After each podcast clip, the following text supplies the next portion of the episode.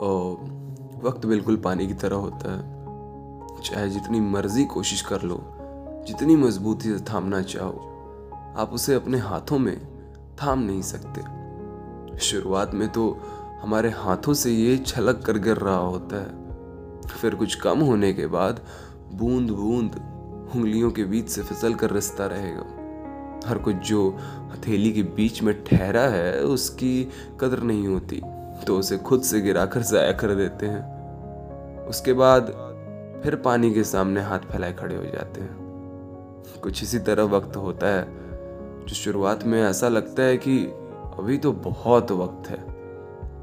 और वक्त छलक रहा होता है। फिर आती है ढेर सारी चाहत और जिम्मेदारियाँ। और अब हम वक्त को रोकना चाहते हैं, बजाय इसके कि उस वक्त को इस्तेमाल किया जाए। पर वक्त तो वक्त ठहरा। यह हमारी उम्मीदें, हमारे हालात, हमारे अच्छे बुरे वक्त से फिसल कर रिश्ते रहता है। और जो वक्त आखिरी में बचा हुआ होता है, उस वक्त से हमको तसल्ली नहीं होती कि इस वक्त में कुछ किया भी जा सकता है और हम उसे भी ज़ाया कर देते हैं। और तब तक बहुत कुछ गुजर चुका होता है।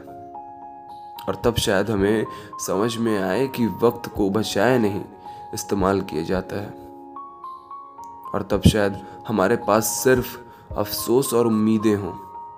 अफसोस इसका कि बहुत देर से समझ आया और उम्मीद इसकी कि अब जब समझ आ गया है तो काश काश वो वक्त वापस आ जाए और इस वक्त को बचाए नहीं, इस्तेमाल करें।